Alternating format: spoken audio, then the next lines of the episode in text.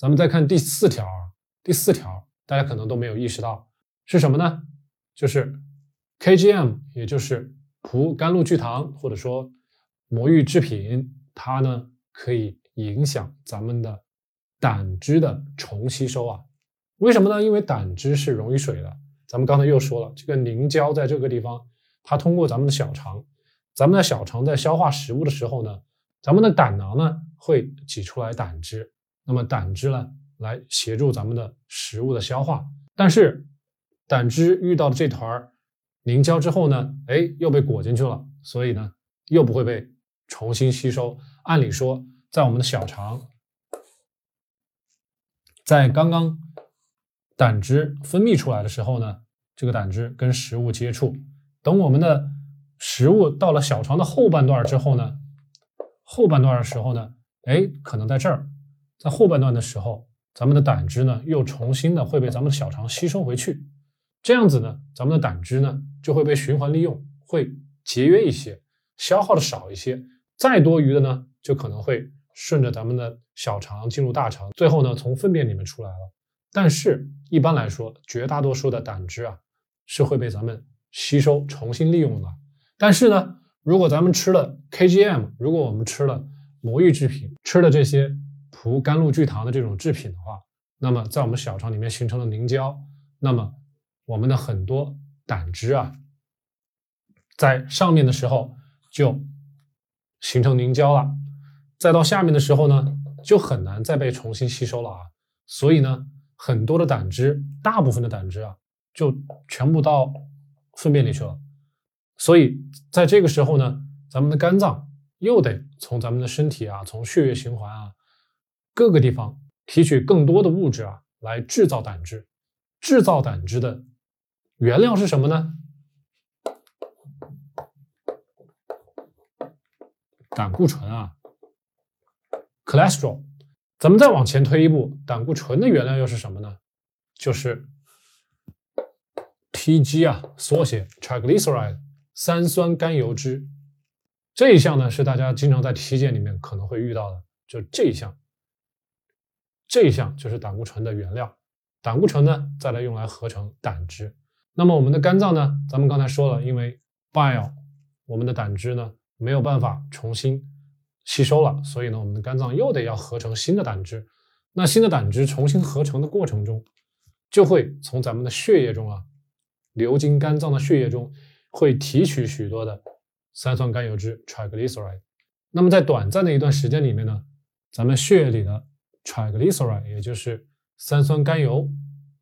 的浓度就会下降。这个呢，就是大家经常宣传的魔芋制品，对。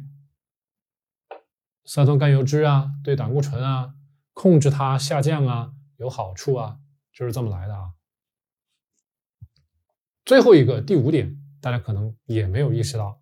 咱们刚才说了那么多的 bile，那么多的胆汁，那么多的凝胶都没能被吸收，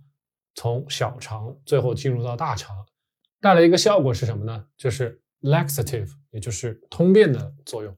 但是通便对于平常经常便秘的人来说呢？可能是好处，但是对于平常排便比较正常的人来说，如果啊这个量没有控制好，多了之后，这个所谓的通便的作用呢，最后呢就会变成泻啊，变成泻药的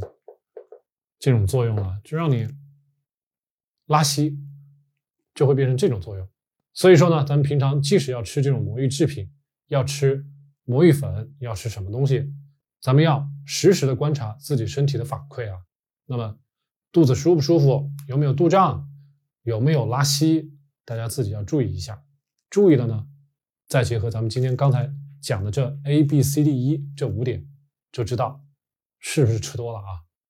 那么再往下，咱们的魔芋制品经过小肠，但是呢，咱们刚才说了，没有什么消化酶可以去分解这个多糖啊，所以呢，这这一团胶状的物质啊，就会进入到咱们的 colon 大肠。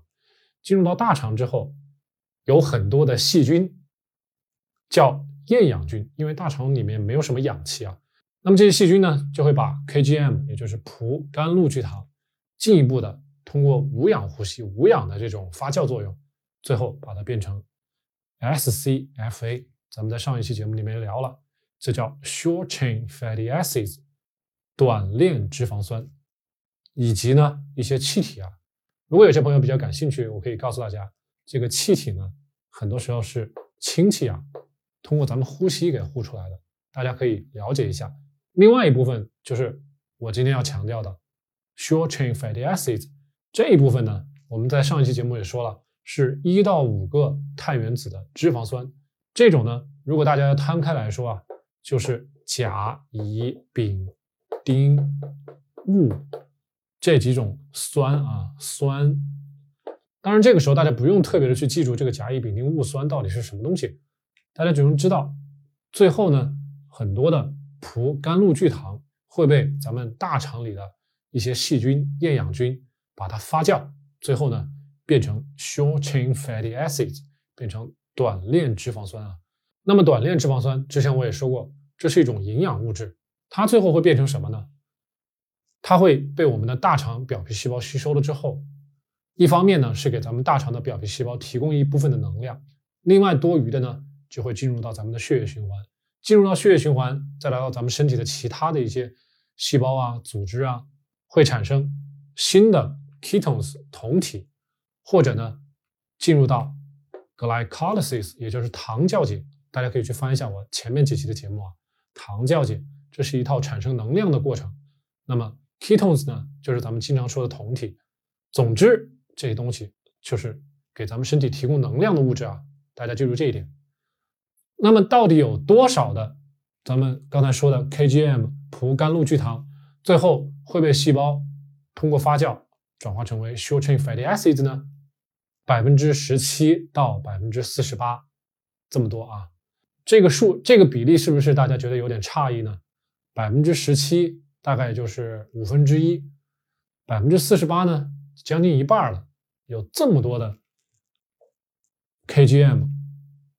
葡甘露聚糖，也就是咱们的魔芋制品的一半啊，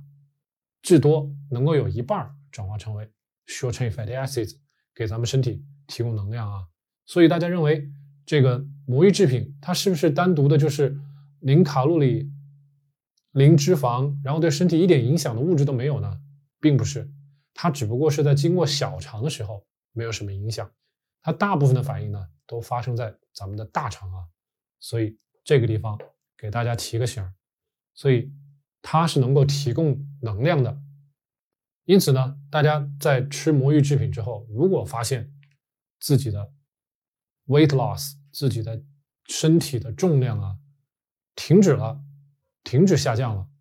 很长时间都不动了。那么大家应该反思一下，是不是这个能量啊，short chain fatty acids 这么多的能量，